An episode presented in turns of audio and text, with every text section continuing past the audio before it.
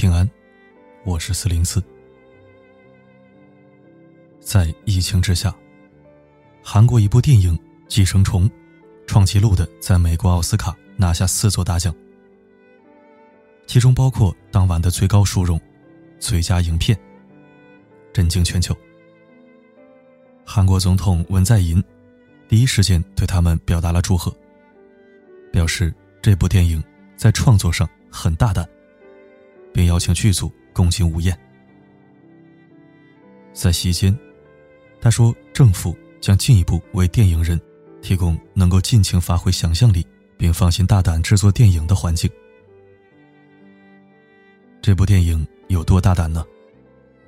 导演奉俊昊把这个世界的运行规则、社会现象、贫富差距以及人性的冲突。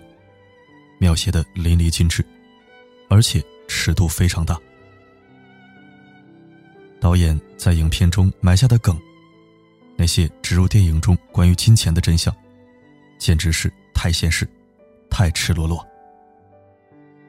而这些东西，我觉得才是这部电影中最值得玩味的部分。钱，能熨平生活的一切褶皱。这部电影最出名的台词，莫过于那句：“钱就是熨斗，能熨平生活的一切褶皱。”为什么这么说呢？老金一家人住在半地下室里面，吃了上顿没下顿，每天折着廉价的披萨盒子，赚取一点生活费来以为生，是地地道道的穷人。这家人饱尝了生活的苦。直到他们偶然去了有钱人社长家里做工作，他们才知道，原来他们遇到的烦心事，社长一家人连遇都不会遇到，都被那个有钱的熨斗烫平了。因为住在最脏乱差的地方，每到了晚上，老金一家人就要防止醉汉来到他们的窗户面前呕吐和小便，甚至他们害怕惹祸上身。敢怒不敢言。然而社长一家人根本就不用。他们住在别墅，有大大的院子。家里光是房子的围墙就比树还要高。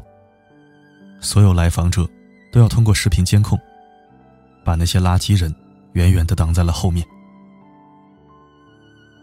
老金他们还要忍受政府按时喷洒进来的杀虫药。家里总是暗无天日。看不到一点阳光，而社长家里阳光普照，岁月静好，丝毫不用担心谁来喷洒杀虫药。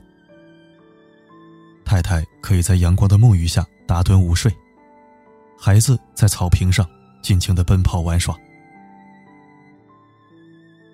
还有老金一家人，总是因为没有网络而翻天翻地。只要偶尔获得了一点信号。就觉得是天大的喜事，可是他们没有想到，社长家里的信号连地下室里都是满格的。这一切，都在无时无刻的提醒着老金一家：没有一个难题是解决不了的，只要你有钱。于是，他们只有趁着社长一家出去野营的机会，才能偷偷摸摸的。体验体验富人的生活。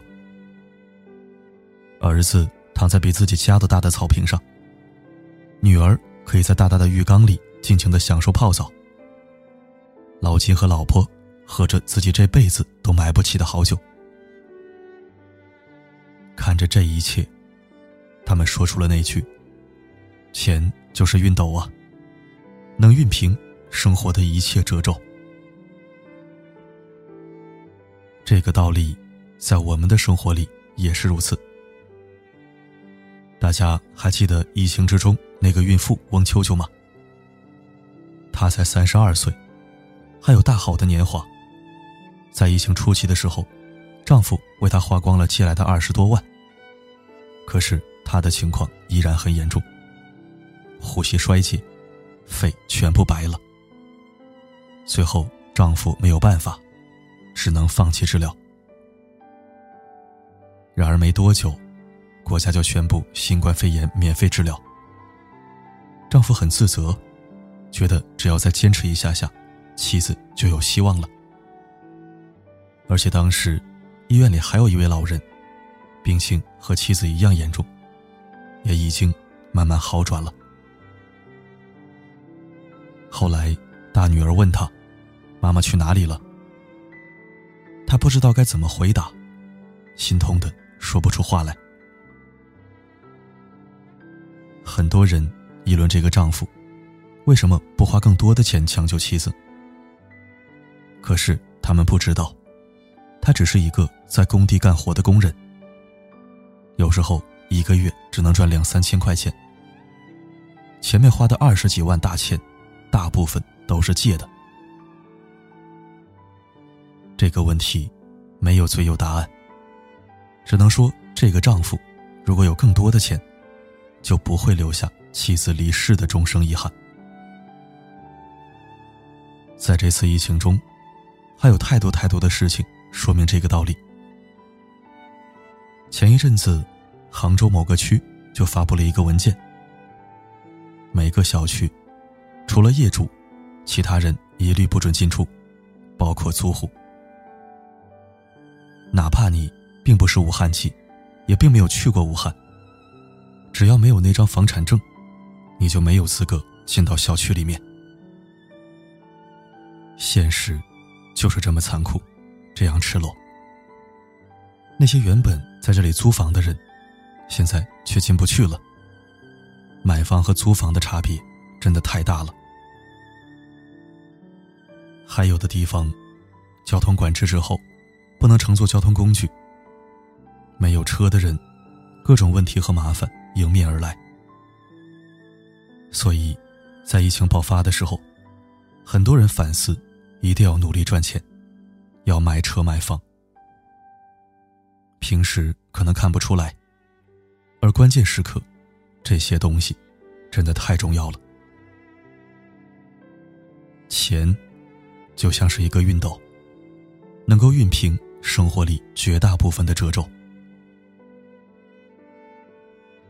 寄生虫》电影中非常让我戳心的一幕，就是上一秒钟，老金一家趁社长他们不在。偷偷享受大别墅，享受宽大的草坪，享受美酒和美食。下一秒钟，社长突然回家，他们只能像蟑螂一样逃窜，淋着雨，走路回到自己那个脏乱潮湿阴暗的家。社长的一家人正在为下完大雨开派对庆祝，邀请名媛们赴会，而社长他们想象不到。正是因为这场大雨，老金一家人住的地方全部被水淹了。其实那是一个脏乱差、像狗窝一样的家，但是他们也完完全全的失去了。他们没有了自己的家，像难民一样聚集在广场。他们刚刚经历了一场灾难。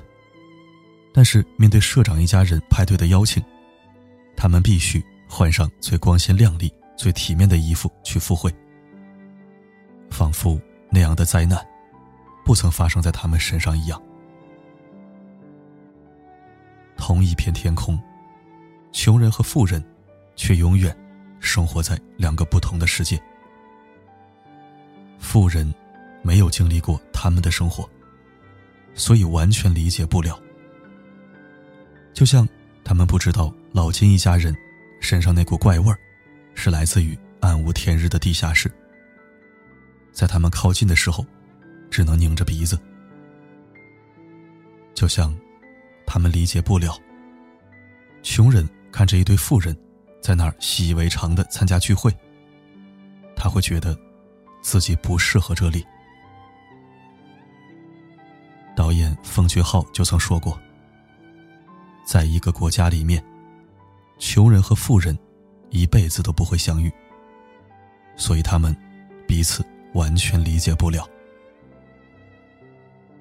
在我们现实生活中，也是一样的。就比如说疫情爆发，很多人无法理解，为什么还有人去空无一人的街道上卖冰糖葫芦？他们不知道，有些人为了生活，实在没有办法。哪怕只能赚十几块钱，可这十几块钱，就是一天生活的来源。就像国外那个老人，因为买不起口罩，而只能做最简易的。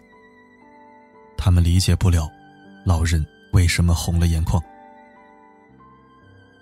就像黄冈封城后的那个男子，他们理解不了，一个人，一个木盆，跨过长江，只是为了出去打工赚钱。这一次疫情，很多企业都受到影响，但是我想说，影响最大的，还是。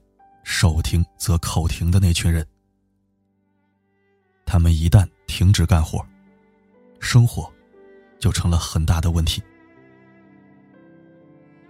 之前我看过这样一个视频：一个不听号召的年轻人被工作人员拦下，他们告诫他，现在特殊时期，难道钱比命还重要吗？年轻人听后无奈的说。要是出门打工，自己可能只有百分之十的几率会被感染没命；但是要在家里待着闲着，自己百分之百会被饿死。好笑吗？有点。心酸吗？真的很心酸。作为一个普通工薪阶层，一天不去上班，我们就要担心。下个月的信用卡和房贷，担心一家老小的生活质量，担心下个月的房租能不能按时交上。人类的悲欢并不相同。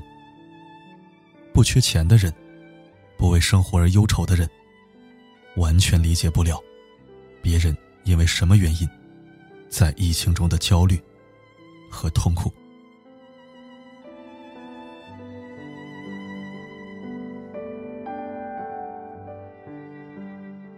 寄生虫》电影中，导演埋下最大的梗，就是富人对穷人是真正的善良，还是只是在一定范围内的伪善？那个带着宝贵石头快要留学的学长，是真的对老金他们一家人好吗？那为什么那块号称价值千金的石头会在水中浮起来？他摆脱老金的儿子。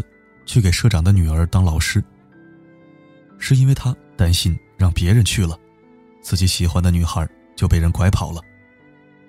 而他这么穷，女儿肯定看不上他。还有，社长的妻子，真的是善良吗？看看老金儿子第一次去上课的时候是什么态度，直到上课确实有效果之后，又是什么态度？还有，他对前面的佣人，一发现不再适合这个岗位，就立马抛弃。很多人觉得，社长一家人很傻很善良，被穷人骗得团团转。但是我们有没有想过，他们或许真的不在乎被骗的那点工钱？对于他们庞大家产来说，这点钱算什么呀？知乎上有一个作者说的很好：“富人在乎的事情，是穷人根本无法想象和触及的。就像富人的 HP 血槽一万点，穷人只有十点。碰点啥事儿，富人很难伤筋动骨，但是穷人却疲于奔命。所以，导演埋下了很多细节。”社长在老金靠近的时候，就因为他身上的味道拧着鼻子，然后私下又说他在自己面前没有界限感，这都为最后社长被杀害埋下了伏笔。一个社会的温度，其实就看他们对于穷人和弱者的态度，是不是发自内心的善良和关心。这次疫情，就像是一面照妖镜，让我们看到了社会的很多面，看到了那些在灾难之下的弱者，看到了那些踽踽独行的灵魂。而这个时候，我们的点点善意，就是对一个社会良心所交的答卷。就像那个在寒风中为拾荒老人。戴上口罩的男孩，就像那个在白雪皑皑之中为农村孩子们上网课信号弱而奔走的信号塔工作人员。寒冷冬日，他们用自己的温暖和关心，为别人点亮了一盏盏的灯。特殊时期，我们必须要看见每一个。需要帮助的弱者，每一个脆弱的灵魂，和每一个发出的光芒，在电影里，我们看到了一个冷漠的社会，但在现实中，不管有钱没钱，爱心和善良是无价的。灵魂若变卖了。上链也没有心跳，银或金都不紧要。贫穷不是原罪，富有也不是原罪。冷漠、贪婪、自私才是。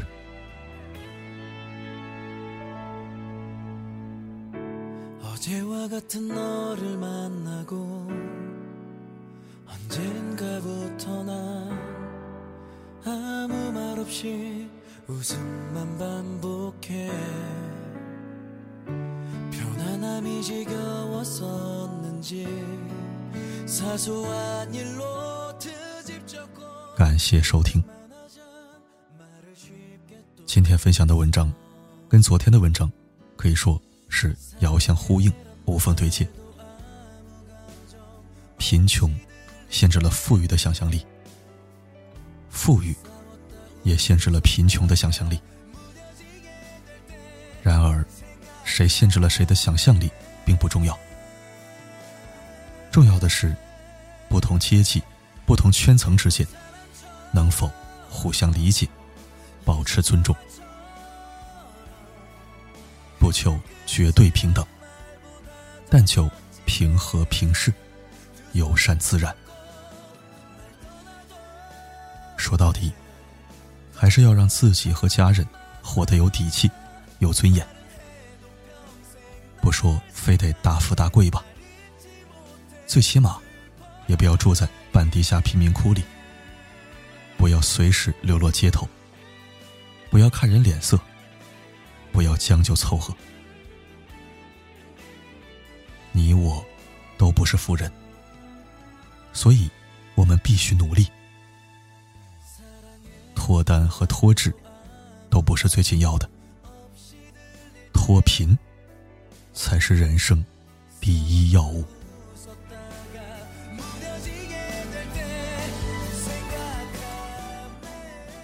好了，本期分享就到这里。我是四零四，不管发生什么。